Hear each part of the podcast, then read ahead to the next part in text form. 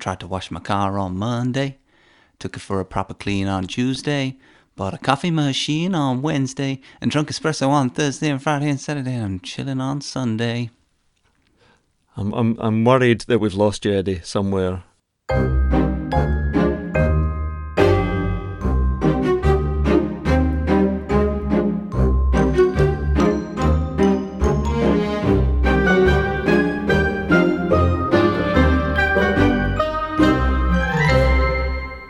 Hello, welcome to the Pepper Pods again. Hello, hi Eddie, how are you? Hi, how how are we doing? We're doing fine. That um, that snippet at the very top of the pod. We, we are now recording this on Monday. We did record one yesterday, didn't we? I think though yesterday we might have been in a in a bad place. I was in a really bad place. That's the worst Sunday I've had since Dubai when I last played golf. Um, it was bad, really bad. So. Uh, but I think yeah, that's it. You, you, everyone's having good days and bad days. You got high on too much coffee, and then had come down off that high. I think. Yeah. And not not yeah. much of what we recorded made a great deal of sense, as if it ever does. But I've got so I've got my first coffee of the day here. It's um so this will kick in in about twenty minutes. The caffeine from this, and so it it, it will I will just be mid pod. I will just oh you oh you won't have seen anything like it. It'll be it'll be crazy. But I'm timing my coffees. But that is the danger just now. We're all I had probably about eight, nine cups of tea yesterday and about four coffees. So really, wow. Yeah. That's, I think I had three. I had three coffees yesterday, but this new machine I've got, I think it's just it's, it's pounding this coffee out at a strength that you couldn't believe. Um, You're a quality barista now. I saw the machine because that's quite a high end machine. I mean, they're not they're not cheap, but if you if you get good at good at it, they can be oh they you you earn the rewards if you're good. Are you good at it? Yeah, no, I've been working on it the last few, three or four days uh, since I bought it. It's much more difficult than I uh, imagined it would be. Actually, you know, a newfound respect for baristas. Hmm. Um, I must say, but uh, no, I'm, I'm think I'm getting it right now. I've worked on. I've had to add quite a bit of science to it, you know, and math. So I only make sure I put in between 16 and 17 grams of coffee per espresso pour, and uh, it takes about 25 to 27 seconds each pour. And I time it and I'm weighing it. So yeah, I'm making sure that I'm getting it right and consistent. And now I'm trying to texturize my milk to a flat white, which is tricky. Mm. So I'm I'm a bit uh, I'm one of those sort of uh, slight coffee snobs. Well, a lot of people are now, but um, but I haven't got a proper machine. I've got a well, I can say it. We're not on the BBC anymore. I've got an espresso machine, but I don't use their capsules anymore because they're environmentally unsound. So you Ah. get o- other companies make capsules that fit into the machines. Uh, Halo, maybe we'll get sponsored by them. They're they so they uh, they make good coffee. I'm actually I'm desperately trying to cling to normal life in the outside. So I start I dress one of my dogs up as a barista, and I make a coffee, and then I pretend they've done it. Then I sort of tap my bank card on their water bowl, and then uh, we both have a laugh because it's not contactless. And uh, and then I say, "Oh, same time tomorrow, Joe," and walk out, and they wonder what else going on. But that's just what you do to get by. Normal life is gone. So you, you start you don't care about what clothes you're wearing anymore, what you look like. What's the what's the point of it all? You I know. just get through the day. Yeah, I, I actually had a shave last night, and that's the first time in a year I've shaved. Um, obviously, I we we'll we'll have to send a photo out on Twitter, but um, a friend of mine, Laurie Cantor, who might well feature on the podcast down the road, he um, he completely shaved his head two or three nights ago and sent it through, and, and it was still the most shocking thing about this whole outbreak, this whole pandemic, is seeing Laurie's new head. Um, but uh, I was. It's an odd it's an odd shape, isn't it? It's it's, sort of it's a- square. Yeah, I can't tell the listenership how he described himself because it's just too rude, but uh, it was deadly accurate. Um, and deadly being the key word there. Um, but uh, yeah, no. Uh, talking of dogs, um, I see you went viral this week or last week now, Andrew. Um, and it's funny because only two weeks ago, I remember you were saying about Twitter, oh, you know, I can't stand it. It's getting Don't me like down it, and yeah. depressed. And, and now, all of a sudden, two weeks on, after seven and a half million views, you're you're lapping it up. Um, what, what you know, Lapping it just up. That's Yeah, not great. that's not to say I I still don't dislike Twitter. It's just, but what I have seen is uh, what I have seen, and to be serious moment, lots of sort of the good side of Twitter during this is that. You know, it, it was it was odd. It was it was just a silly thing I did a wee while ago and decided to put it out and thought, oh my my mother might like that, but um, she hasn't responded. Ryan Reynolds has responded, so unless Ryan Reynolds is my mother, then I haven't had a response from my mother. But it it got I don't know why it went out to America and it, all the responses I get now, and they're still coming in, are from America and requests to go on Australian television and South African breakfast news and things. And it's just, I don't quite get that because it wasn't that. Fu- I mean, it was fine. It was. It wasn't that funny. But lots of people genuinely saying, "Oh, I've, I'm having you know a grim time at the moment. That just made me smile for 90 seconds." That sounds really Brentian when saying that. So you know, if I could have alleviated your your sadness for a while, then I'm I'm I'm grateful. But anyway, it's just a bit of nonsense. But it's yeah, it's weird, weird. Ryan Yeah. Reynolds. My dogs love Ryan Reynolds now. So there we are. Well, who doesn't love Ryan Reynolds? Uh, who is he? Is I, I get confused between Gosling and Reynolds. I think Reynolds is the more successful one. Deadpool and things like that. Yeah, no, so- Ryan Reynolds is the better looking one. He's Deadpool. Um, yeah, he's What, he's just. what does glorious- Gosling do? I don't know what Gosling does. He did that um, La La Land movie, didn't he? Which I Yeah. haven't seen. Was that him Um, or was that Reynolds? I, I thought. no, I that thought was Reynolds. definitely Ryan Gosling. Yeah, Was unless it? it? was unless it was Adam Sarson as well. yes, Shane Bacon.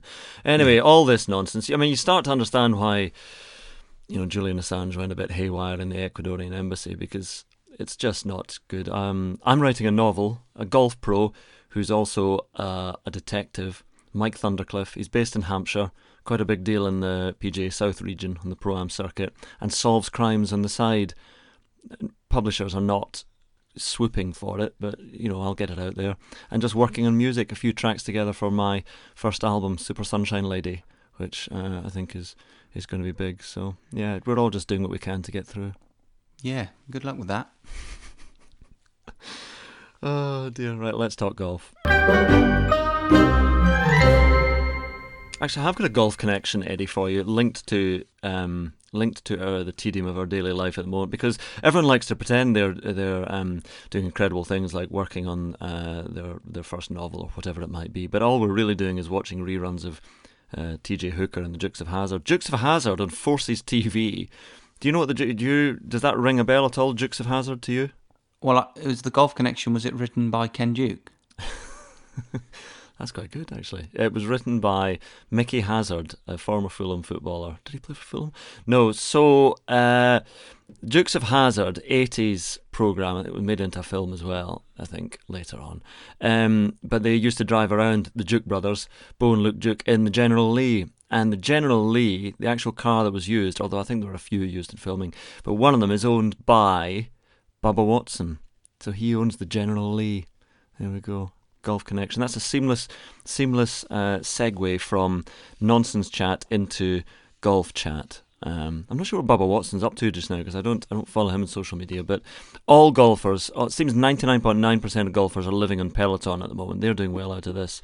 But the schedule, we have to talk about the schedule as is or as was because the US Open, I think, is, I'm pretty sure that will go now. So you're looking at that at the end of the year. But then what about the Open Championship? Because if that, they're talking about that being played later in the year, but then you're looking at, you know, you could play links golf much later in the year, but, you know, daylight hours, you're not going to have enough daylight hours to do it. So, Well, not to concern the listenership, but I do have some reports this morning from an inside source, um, quite a trustful source as well, I would say, Laurie Cantor. that uh, not Laurie, um, but that the Open's going to be pushed back a year. So, um, what a shame that would be. But uh, that's what I've received this morning. So, Mm. you know, we'll have to Well, you see. can't reveal your sources. Is your source, does it have long floppy ears and four legs? And No, no.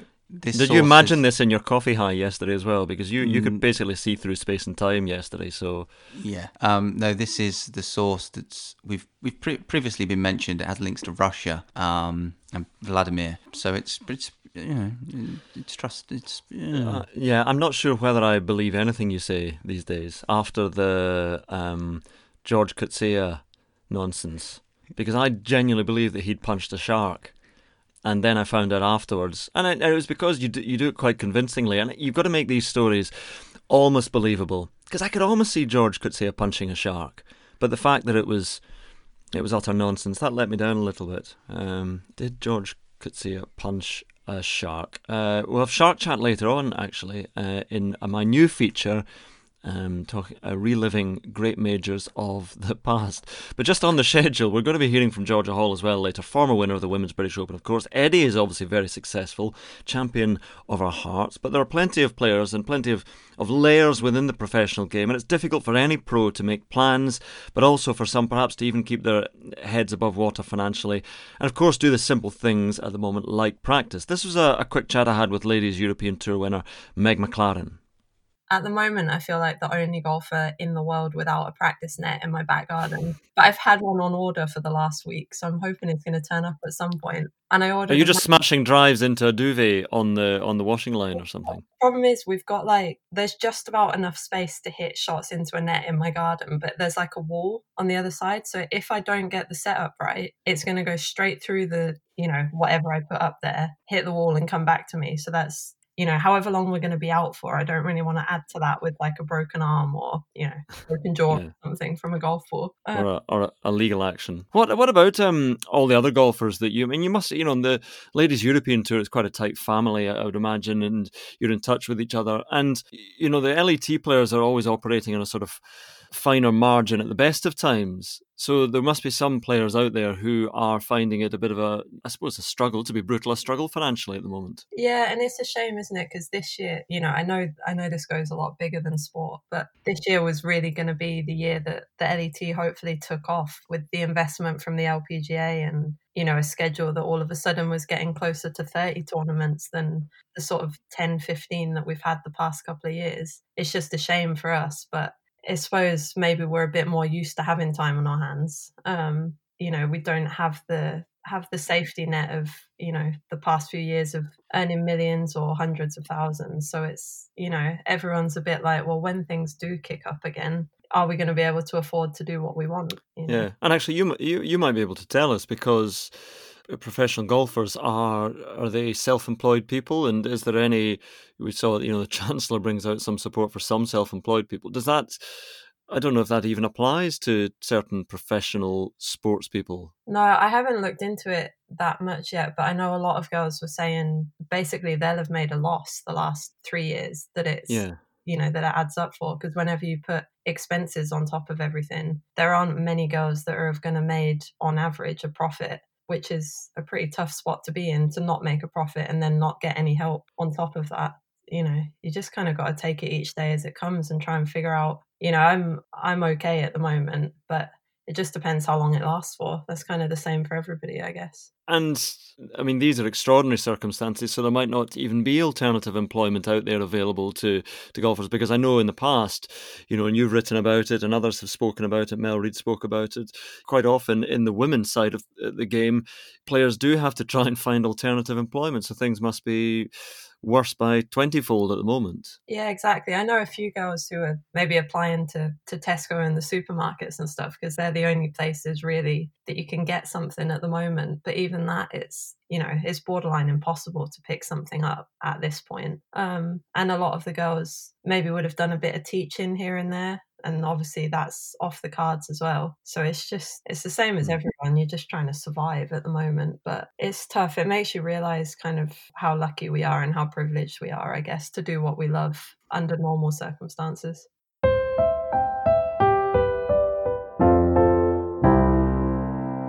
the pepper pod well, there's Meg, and nice to hear from Meg, and obviously um, shining a light on all the difficulties that many people are having. Caddies as well. Um, yeah, I yeah. mean, and your your brother is a is a is a pro as well, club pro. It's not easy at any level at the moment. Yeah, no, his um, earnings on the course are uh, well, actually no, they're not taking a hit at all. Um, but uh, he, um, it's tough time for everyone. It was interesting to see what the PGA Tour did this week, and um, you know, at first I kind of felt a little unsure about that. I wasn't sure how necessary it is that many of the players get paid uh, at the What's moment. on the on the FedEx that's on the FedEx. But obviously, nice what they've done with the caddies. And I think upon reflection, you know, it's only fair with what governments are doing around the world that PGA Tour and companies try and do the same. And I suppose that's all they're doing. But um, yeah, that was raised a little interesting uh, debate internally with myself. Uh, that that one. Interesting. Um, internal debate. It rages all the time within Eddie's brain. Larry David, did you see? He's so Larry David is the uh, possibly the greatest man in the world, but creator of co-creator of Seinfeld and star obviously of Curb Your Enthusiasm. But he's donated, I think he donated $5,000 to the caddies at Riviera, but also started up and publicised, more importantly, a, a crowdfunding page for the caddies there because they're out of work and it's got a it's got $150,000. I love Larry David. My brother, uh, Colin, caddies at Troon. That's his job. So he's written off this year um, because no visitors are going to be coming over. I mean, the season for visitors really ends in in October. So the peak season throughout the summer, that's not going to be happening. So, yeah, there we are. Anyway, listen, Georgia Hall's going to be here shortly. I'll be asking her about TikTok and things like that.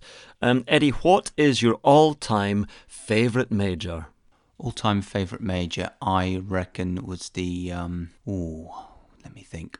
Was it 2005 where Tiger held that chip at the Masters? That was that was yes. So you were a big DiMarco fan, were you? Oh, Tiger. Loved Chris DiMarco. I mean, he had a spell, Chris DiMarco, didn't Oh, he, for a few years? Yeah, he, he was, was- brilliant. He was properly good for for a while, absolutely. Um, okay, well, we might be doing the 2005 Masters in this new feature, soon to be repeated or, or quickly dropped, which we because all TV channels at the moment are or that show sport are having to show old FA Cup matches or World Cup matches or Sky Sports Golf are showing lots of old Open Championships. So we're going to do it here. We're going to go back into um, the archives and just tell you a little bit more about some of the greatest uh, majors, the greatest tournaments in golf, and what unfolded there, and perhaps put them in context. So the first one we're going to do, because we're nearing what would have been Masters Week, is the 1986 Masters. So tell, what would you know about the 1986 Masters, Eddie? Um, very little because I was born in 1991. All right.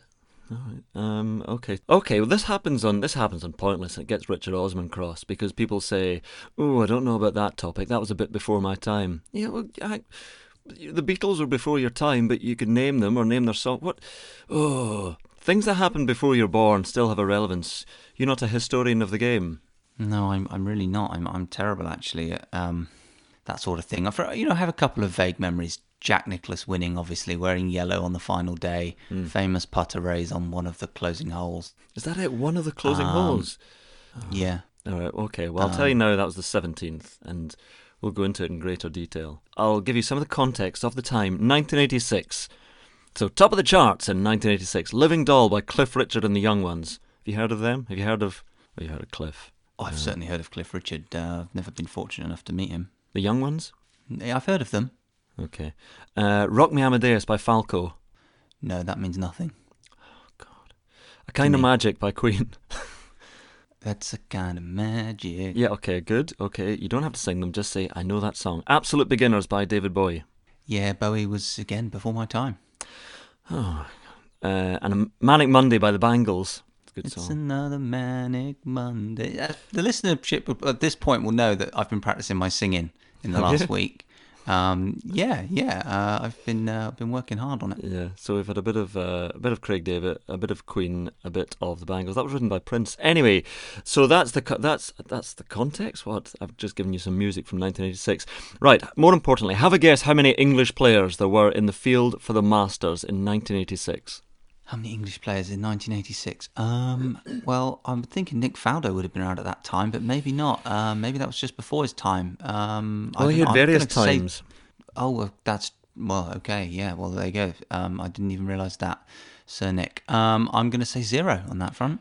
That's a good guess. Or you've been doing some research and thinking that I might be quizzing you on the 1986 Masters. Just quickly on Faldo. So 1986, uh, famously chronicled actually in John Feinstein's great book, sort of A Good Walk Spoiled, because he was he totally rebuilt his swing. That's sort of 1985. In 1986, it was starting to come together. He was a very successful player before that, but he knew that his swing wasn't standing up under pressure.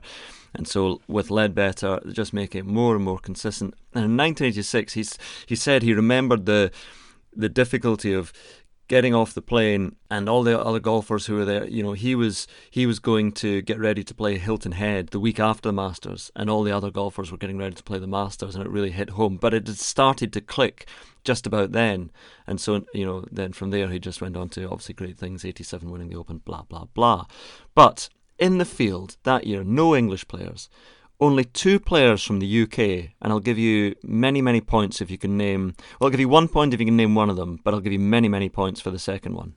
Um, maybe Sandy Lyle would have been there. Yeah, San, Sa- Sandy Lyle was there. I mean, he'd won the Open the year before, so they couldn't really refuse him an invitation. And the other one was, I'm going to tell you because you're not going to get it, is uh, the amateur champion was Garth McGimpsey, great Northern Irish player.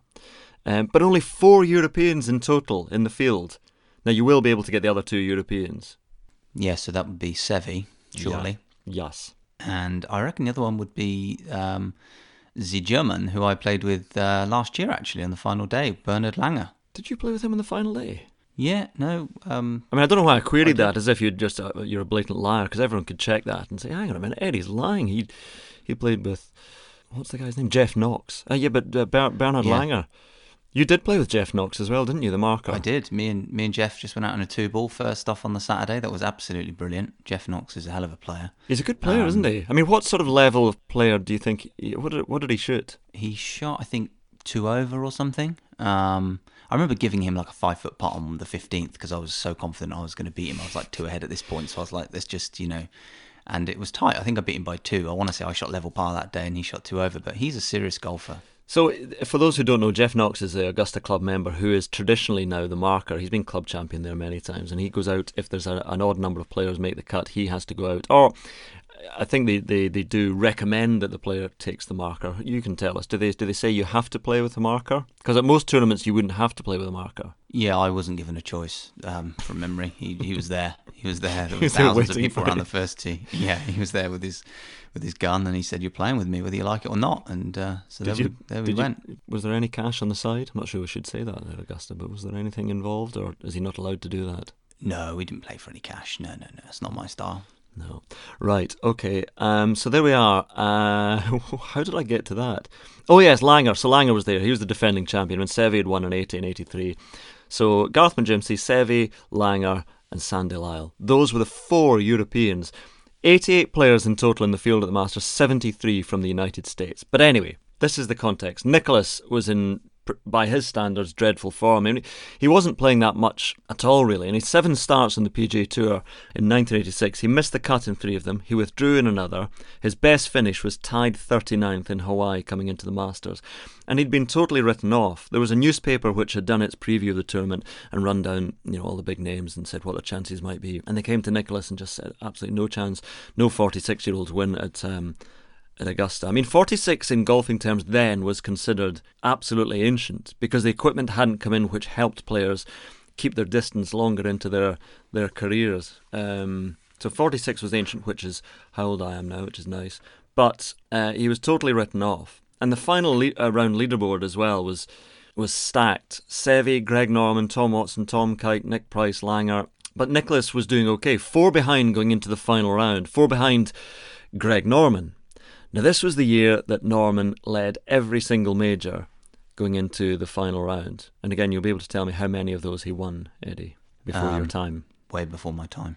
Zero. No, he won at Turnberry, so he won his first. He won his first major. He won the Open at Turnberry, but every major he led going into the final round. This is this is kind of peak Greg Norman because that's what he did. He was, you know, a great player, but a terrible finisher in majors. Terrible at actually sealing the deal. You know, that's why you compared him to Faldo, and they played together in a famous uh, round at St Andrews in 1990 in the Open, and Faldo just destroyed him. Um, but anyway, Greg Norman was there leading. I mean, I've given a bit of a spoiler uh, there as to what might happen here, but you know, the saying the Masters only begins on the back nine on Sunday. Well, this year was a sort of great example of that. Nicklaus parred the first eight holes, didn't even birdie the the par five eighth, but then he birdied the ninth, the tenth, and the eleventh as well. And suddenly, people are getting excited. Are you getting excited, Eddie? I am. I think I'm going to have to put some, you know, bird song under this, some effects or something, because I'm not sure this uh, feature, this telling of the 86 Masters is quite conveying the atmosphere or the thrills of that. But then Nicklaus bogeys the 12th, and he said that was the first time he got a, a bit nervous. So the lead at this stage was held by Norman and Seve. Norman, though, being Greg, double bogeys the 10th. Nicklaus birdies the 13th, pars the 14th, but Seve is absolutely taking control of things now. He eagles the 13th. His second eagle of the day after the 8th as well. He leads by two from his playing partner, Tom Kite. I'm getting quite excited. But up ahead, Nicklaus started to make his move on the 15th. He knocked it to 12 feet, rolls in the putt for eagle, then hits his tee shot on the 16th to 3 feet. And this is a famous tee shot because um, his son Jackie, who's caddying for him, said, Be good. And Nicklaus, and, and he said this was the only time in his career that he was a bit cocky. He, was just, he just picked up the tee, he wasn't even looking at the ball in the air, and he said, It is. And people are now running round Augusta. You don't run round Augusta. You get told off. But I think even the security guards were running round because this was a great story unfolding. And then Seve, you know what happened to him on the 15th. You must remember. You must have seen that somewhere. On Seve stood there, middle of the fairway, four iron, five iron in, second shot, trying to make a third eagle of the round. Then I'm guessing, um, beautiful man, lovely brown hair, lovely light brown skin, just glowing in the sun, I Uh-huh. suspect, and goes and fails spectacularly in Pepperell Norman fashion, and hits it what middle of the water on Yeah. 15. Yeah, he was bet- you're absolutely. He was between four and five iron, and he went with a four iron. He tried to hit it easily, and Oh. yeah, and it was. He, he said he always said, you know, for for the rest of his days, he said that was the, the one shot that, that he really regretted more than any other, and it, it really stayed with him because he was so brilliant and so loved Augusta as well, and was so fantastic round there. I mean, he was in the playoff next year as well, um, with Larry Mize and dear old Greg. But it's you know it's one of the worst shots of his great career, the worst possible moment, and the crowd. It was a sort of a, an initial "ooh, it's gone in the water," but then a bit of a cheer, and Nicklaus knew up ahead that someone, one of the main contenders, had gone in the water, and then uh, then you've got Jack Nicklaus on the seventeenth with a famous putt. That's what we were talking about. It was on the seventeenth, a bit of a double breaker down the slope to lead by himself for the first time. And there was this sort of classic bit of commentary from Verne Lundquist, who incidentally commentated on the Tiger Chip in 2005 as well. So he was with CBS, and he never said anything too flowery or too too detailed, but he always just had a great sort of exclamation. And um, I wonder if we can play Verne Lundquist commentary. Hang on a sec, I'm going to find it. Let's, let's just find this. Oh, got it. Here we are. Maybe.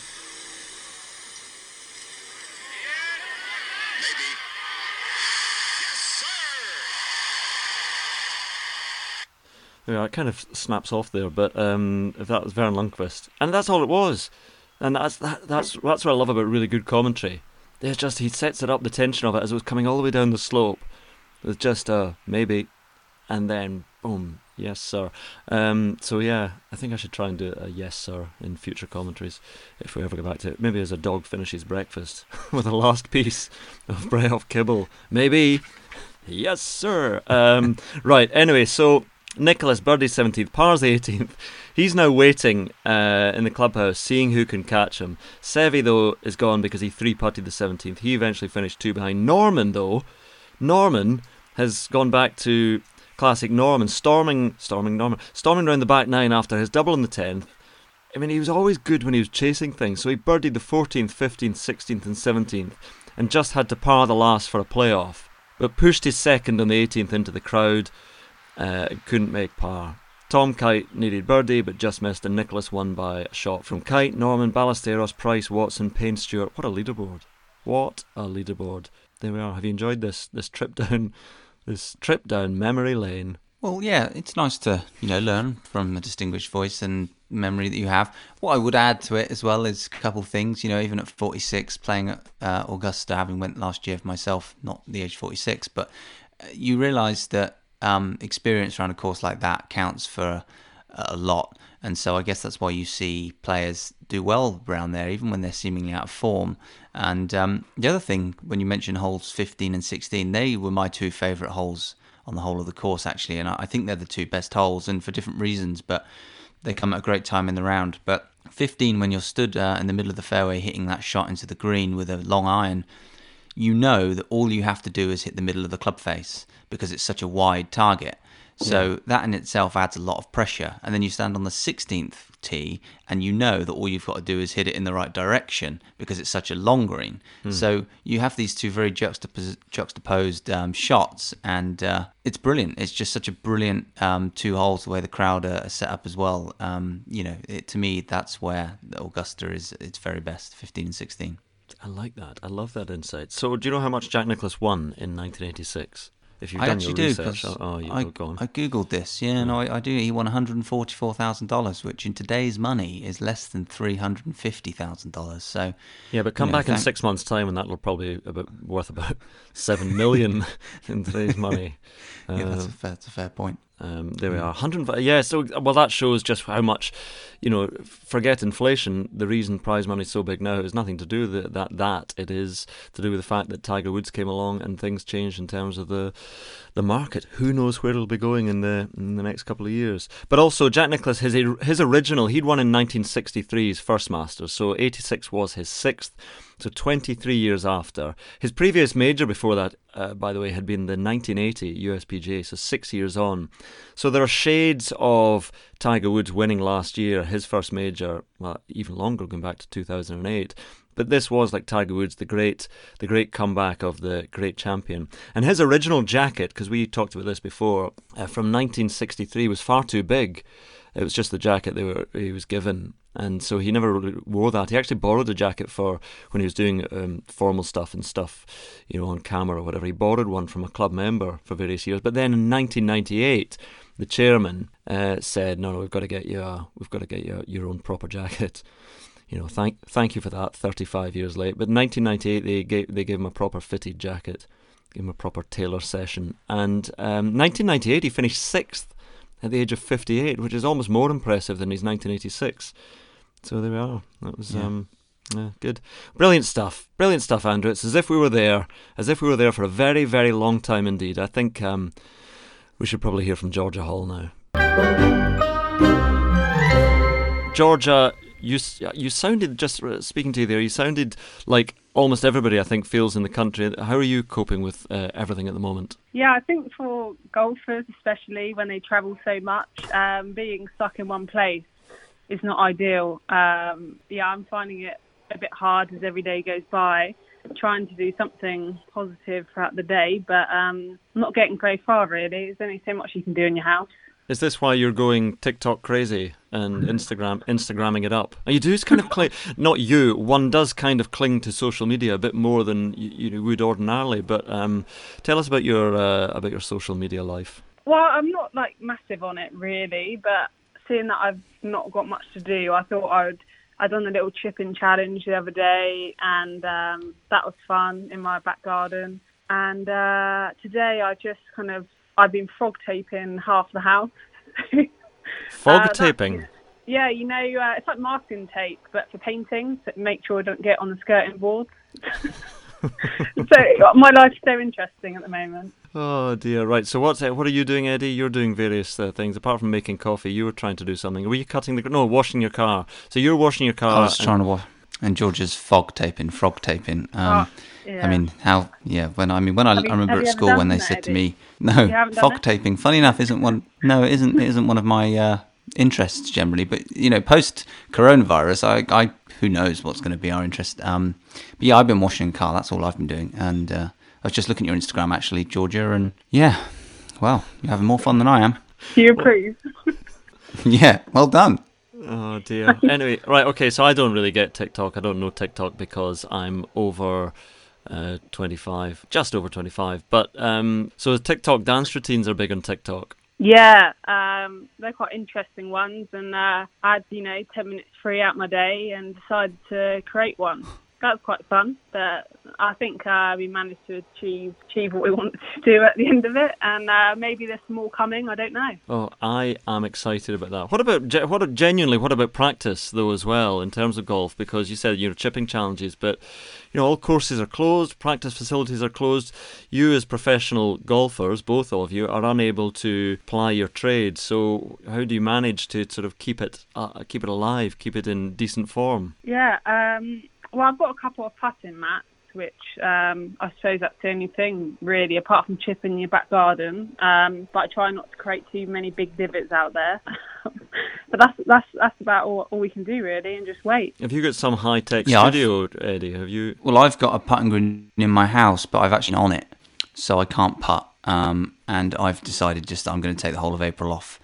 I would like to put myself in some kind of induced coma for a month or two, but I'm yet to find a technology that's uh, going to enable me to do that. But uh, I'm on to Bill Gates, and see what we can come up with, Andrew. I'm sure there's one out there somewhere. There must be. I think Rory McIlroy probably has an induced coma machine because he seems to have everything else in his his gym. So he's going to he's going to do that and just uh, induced stasis machine that he can uh, bring himself out of in uh, in June. So w- let's just give an update on the schedule here, Eddie, because um, the U.S. Open and the men's side of things looks like it's going now at Winged Foot. That'll be pushed back.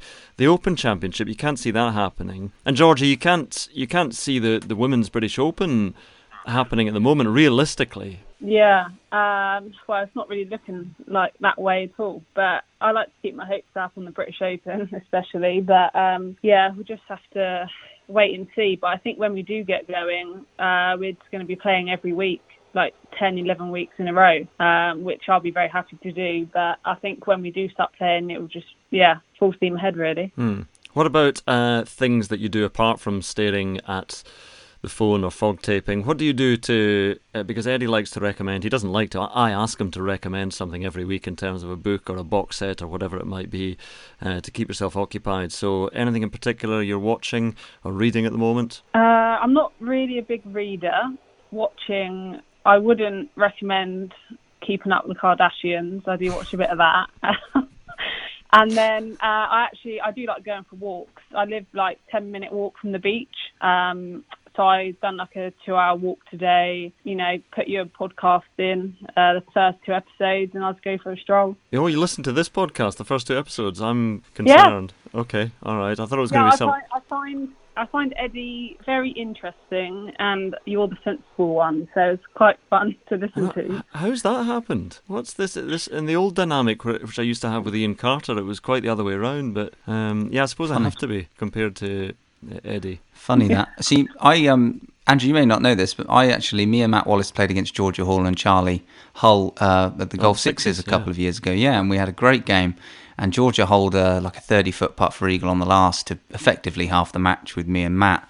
Um, and uh, yeah, I think I don't was it 18 or 19 you won the British Open, uh, Georgia? Excuse my ignorance. Um, 18. Right, so it was that year. So you went on to great things, and I don't want to take any credit, but dare I say it, um, I might have to because what you did there. I mean, I was so desperate not to lose to you to you girls because as a natural kind of misogynist, that could I couldn't have thought anything worse than to lose to you and, and Charlie. So oh uh, it would have been. Oh it would have been well, desperate, think, but um, you know, Eddie was trying to convince me and Charlie on the last hole to give Matt Wallace a two foot putt that we left him to cut out. So I don't think Eddie had the best of confidence for his partner there. I yeah. was disappointed that you didn't give him it. I must say that's going to stick with me until the day I die. That very well, disappointed. You never know. I said we were going to relive classic majors of the past, but here we are reliving the Golf Sixes 2018, um, which is a great. Well, I do like that actually, Georgia, because things coming in. You know, we can talk about golf when it does resume, and the fact that there are more tournaments where uh, men and women can play with each other and against each other. I mean, it,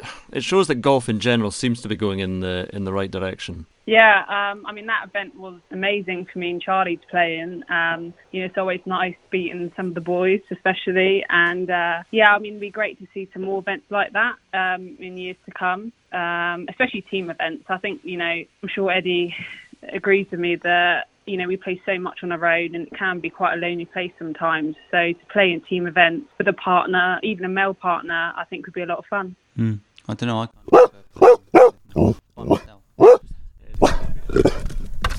Exactly. So I'm slightly worried about Eddie today. Don't worry, Georgia. I'm editing all of this, so is it, you having a bad day? Eddie's having a bad day. Okay. I need another coffee. You've had, you've had six six coffees already. So where are you? You're down. Where where are whereabouts are you based, Georgia? Um, so I live um, in Parkstone, which is like oh, just yes. outside Canford Cliffs on the south. Uh, no, I recently moved back, um, bought my first place, so that's why I'm painting. See, are you doing all the decorating? Is Harry helping out? Um, I would let Harry, but I feel I'm the better painter, so I let him sit and watch, really. Tremendous. What a life Harry's leading then at the moment, watching you fog taping and painting. Oh dear, this Yeah. is going to drive us all is all mad. Um, because we both have and are slightly obsessed with our dogs. Do you have a a dog in the household, or is that not an acquisition yet? Oh no, I would absolutely love to have one though. Um, but yeah, I'm I'm always away. Um, so I I actually used to have a Labrador when I was younger called Rory. Um, Right. and Weird. uh, wh- when I retire, I'd love to have a few. Yeah. Okay, there we are. Excellent. Okay, I want to get an- another serious. Do you know anything about? Because Mike Whan was very, very good in the LPGA about. Um, very quick in terms of dealing with this crisis. Do you do you know anything? Do you have any communications about about what might still be in place or when things they're hoping to resume things? I would say the very best.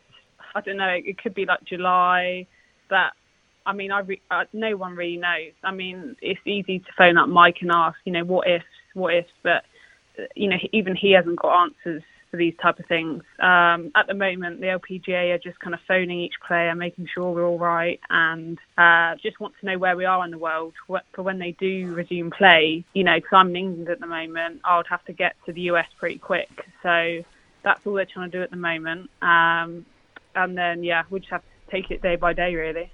Yeah. All right. Listen, we'll enjoy enjoy enjoy this day. Yeah, enjoy yourself and your, your one one walk and your fog taping and various other things. Uh, but we'll let you we'll let you get back to it, and, and Harry can carry on watching. Thanks for joining us, Georgia. No Thanks, problem. Georgia. Thank you.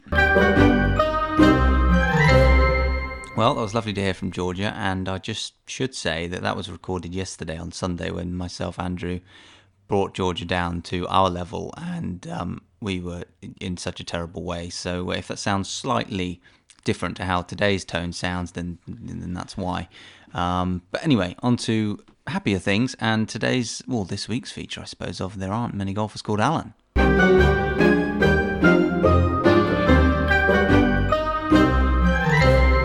I'll tell you what, there aren't many golfers called Alan. Thank you once again, Alan. So the name this week, in fact, I would uh, like to point out also in the Georgia Hall interview that throughout it, I I thought it was called fog taping that she was doing with the decorating, but it is actually frog taping. I didn't realize. I think it's a brand that um, it's not just people taping up amphibians. You, I don't, but so it's it's like masking tape. So Um, hang on a minute. So there's frog tape and there's also duct tape. yeah, but duct tapes. Duct tape's a, a brand as well. That's a really strong tape, isn't it? Um, What what is it with animals and tape? What what is it with the amphibious animals and the and the tape? What, do we know? Do we know? Tape. I don't know. I don't. I've, I've no idea. Well, because there's Gorilla Glue in America, isn't it? That's their strongest glue. Is it Gorilla Glue? There's gorilla tape in the UK actually. Gorilla I've tape. I think that's from the same thing. Yeah. So they've got Gorilla Glue and Gorilla Tape. Yeah, I Yeah. used that actually two days ago to uh, tie Jen up because she was annoying me. Um, Okay. anyway. Good. Good stuff, and uh, probably a little bit too much information for this podcast. But we are going to talk about golfers called David or Dave. That was quite dramatic. David, the kind of coffee's kicked in. David or Dave. Any golfers called David or Dave, living or no longer with us uh, in golf. Um, so it's just uh, back and forth, a bit of fun. Uh, and I'm going to start off with David Toms. David Toms, 2001 USPGA champion at Atlanta Athletic Club. I was there. He, he was his Shingo Katayama was going well for a while. I was with Tony Adamson, lovely man and wonderful commentator on on the radio that year. Shingo put it in the water, and Tony and I were there. We are bingo for Shingo, and it was gone. He wore a cowboy hat, I think. Shingo Yeah. Katayama, David Toms. There's my first one. Go. well, he famously held a five wood was it on that long par three as well that week. Yes, he said confidently. That's no. Was that that week? Maybe it I was. thought I'm pretty certain it was that week. I think he had a Cleveland five wood from like 200 and well, this is going to be impressive if this is right. I'm going to say 236 yards. Are you in he any way it. near your laptop? I swear on my life, I'm not. I promise you that is off the top of my head. Okay, I'm going to um, check that. I'm going to check yeah. that, and somebody will verify it. Eddie is correct. Up to a point. It was actually 243 yards, but it was a five word. Here, have a listen to this. Let's go to 15. David Toms on the tee.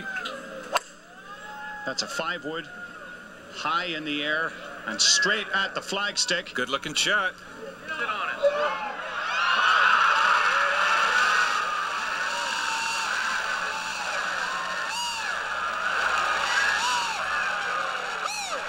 Woo indeed. Commentary there from David Feherty. That is my answer. I think they might forget him. I wonder which David Eddie will go for next in this deeply tedious game. I'm going to say David Duval, Mm-hmm. uh, another American. Um, I actually was at the 2001 Open. It's the only Open I ever went to um, with my dad and my brother, and it's the one he won. And uh, famous, I, my only other memory was um, Scott Hoch. I think it was Scott Hoch or Mark Calcavecchia. One of those two missed a putt on one hole, and just exclaimed to the crowd, "You just can't read them!" And um, got really quite irate with himself. So, uh, yeah. But you can't you, you can't differentiate between Scott Hoch and in your memory, and this is going back to how old would you have been then? About 10, 10. 11? Yeah. So you can't remember whether it was Mark Cal. I mean, they look very different. One is very angry. Um, I think it the other is very Hoch. angry but larger. I think it Um, was Scott Hoch, to be fair. But you know, I could, I, I could I- be wrong. So I might be doing Mark Calcavecchia a disservice when I call him angry. He's not not angry. He's a lovely man by all accounts as well. Um, winner at Troon in '89. Uh, okay, David. Actually, a bit more than David Duval because he shot 59 and he was one of the first to do that. I mean, Al Geiberger did it back in the day.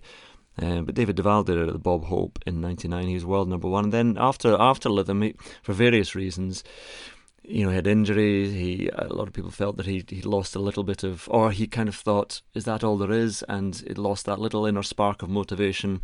Uh, but a fascinating character, very very bright guy, and he does a lot of work on TV now. But great player in his in his day. Um, I am going to go a bit further back. Dave Stockton. Dave Stockton. Do you know of Dave Stockton? Well, I know that he's uh, now a famous putting coach. Hmm. Yeah, well, he, he advised McIlroy for a while, Mickelson. He was a brilliant putter throughout his career, won the USPGA a couple of times um, in the 70s, was runner up at the Masters and the US Open. And 91, the Ryder Cup captain um, at Kiawah Island. So, Dave Stockton, your turn. Well, I'm going to, I think this is right. I'm going to say David Howell. Well, I know that's right, but. did, did David Howell exist? Um, yes, he did. so. So David Howell, I think I've heard him say this story about when he went to see David Stockton for a putting lesson, but I'm not sure it was someone else at this point. It might not have been. Why would David Howell need a, a putting lesson? He's a brilliant that's, putter. That, I know that's why it sounds a little strange. But someone said that they flew all the way to America to see him, to spend 30 minutes with him for him for David Stockton to tell this player just just look at the hole, look at the ball, and just putt it. And he's flown halfway around the world to see him for 30 minutes for him to tell him that. And I'm not sure it's David Howell now, but um, it was someone. It might have been Nicolas Colsaerts, which is so far away from David Howell. Um, that would make more sense.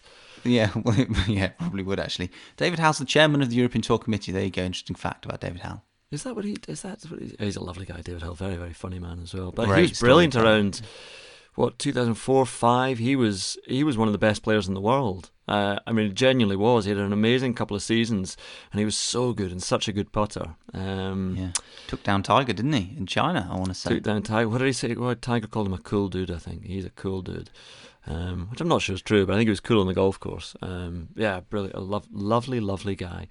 Uh, uh, Dave, Dave, Dave, Dave, Dave, Dave, Dave, Dave Hors- David Horsey, David Horsey. There we are. Um, another lovely man. Uh, very good player. Was part of that 2007 Walker Cup side with Willett and McIlroy, but they were up against Dustin Johnson and Rickie Fowler and Webb Simpson and many, many more at County Down. Uh, but has had a very good career as well, David Horsey. So there we are. Yeah. Well, interestingly, there's only one David inside the top 200 of the world current golf ranking, which I found quite surprising. That's David Lipsky. Um, Okay. But uh, Are you I- cheating for- again, basically, in this by just going looking at the world rankings and, and typing in in the player search David by any chance? Absolutely. That's absolutely what I've done at this point. But David Tom's story was off the cuff, so if that's correct, then you know. But no, yeah, there's only one, uh, which is surprising because David's quite a common name. Um, but uh, for there to be so few, and Yeah. yeah, I, I, They've got to step up their game, David's. Uh, letting think everybody so. down.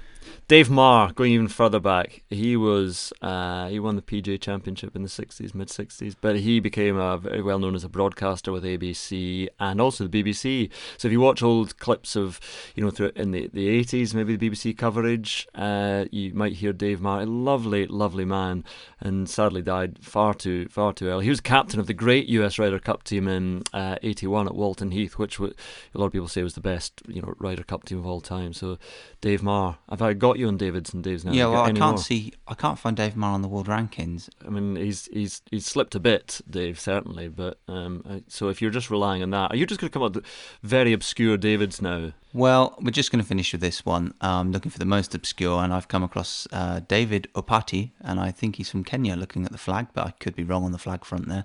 Um, What's his yeah. ranking?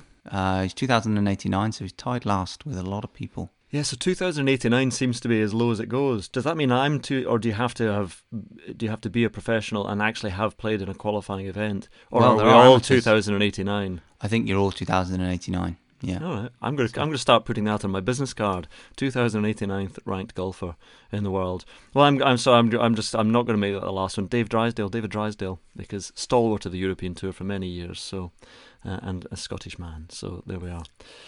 Oh, this feature, I'll tell you what, there aren't many golfers called Alan, and we'll we'll do it again next week, or will we? Um, well, we'll see about that. But on to uh, the other wonderful feature that how we have on this uh, tremendous podcast that's growing faster than um, I do not know what, but uh, Eddie recommends. Yeah, that's quite good if you like that sort of thing. What, what do you recommend this week, Eddie? Well, seeing as we've touched on the 80s uh, with the uh, famous uh, reliving of the 1986 Masters, wonderfully narrated by yourself, um, I'm going to recommend a TV show called Stranger Things.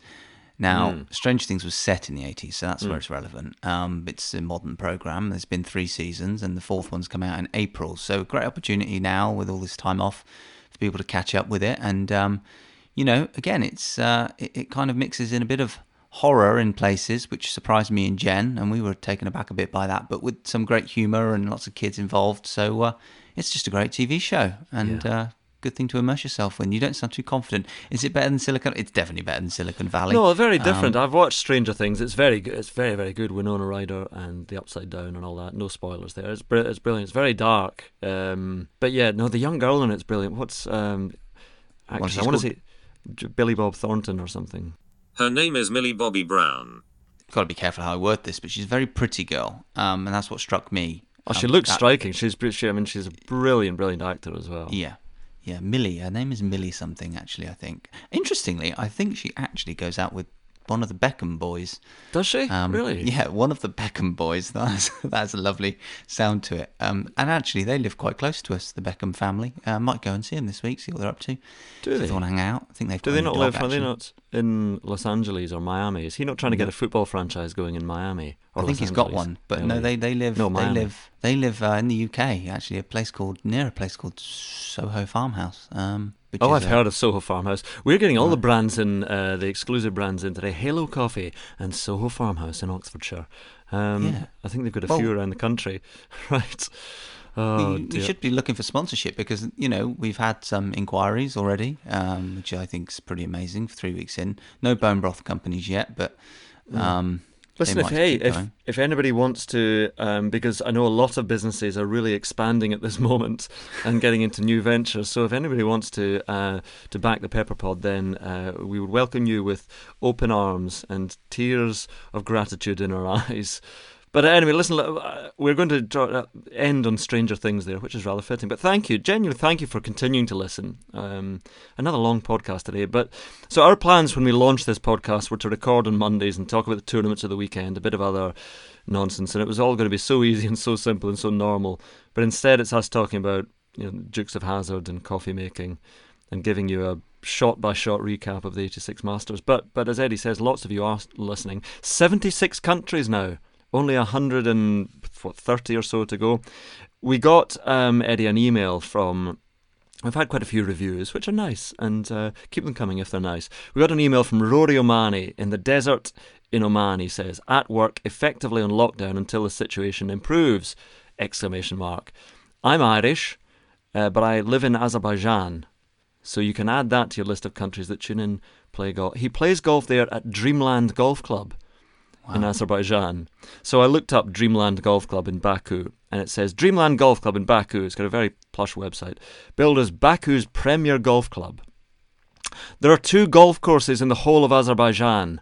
So that billing, Baku's premier golf club, it might be, but the competition is limited. So it opened in 2015, Dreamland, Go- Dreamland Golf Club, uh, with the ceremonial opening shot hit by hit by who? Can you guess who might Tony? Adams, Tony Adams, Tony Adams. the opening No. Ray Parlour. No, uh, the ceremonial opening shot at Dreamland Golf Club was hit by Colin Montgomerie. Um, Monty. Now, interesting about Monty, he's also just uh, got a new Peloton bike, hasn't he? he is he is crushing it on Peloton. Anyway, so we're going to end there. Uh, but keep subscribing, keep reviewing, keep listening, keep staying out there. But yeah, that's it. Eddie and I will be back next week. But I'm I'm kind of worried about what might happen in the in the interim days. Uh, I'm very worried. Can we tease the listenership with who um, listenership. I keep saying that word. That's very professional. Who have we got on next week as our as our professional guest? Are we allowed I don't know because I I, I'm, I I I had a couple that uh, said yes, but they may well change their mind uh, in the meantime. And if they listen to this, they may well change their mind. So uh, we will be getting some. I mean, the thing is, golfers are, are captive at the moment, like everyone else. So they're trying to fill their time. So they're appearing on everything. But yeah, I think we're off to a pretty strong start with uh, Westwood and Harrington and Georgia Hall. Um, but yeah, we'll we'll try and get Monty in the future. Maybe Tommy Fleetwood, something like that. I don't know. We'll get we'll get somebody. But anyway, yeah. So keep subscribing and I'm off for my one walk of the day with Ryan Reynolds off to Dreamland. Bye bye for now. Bye bye.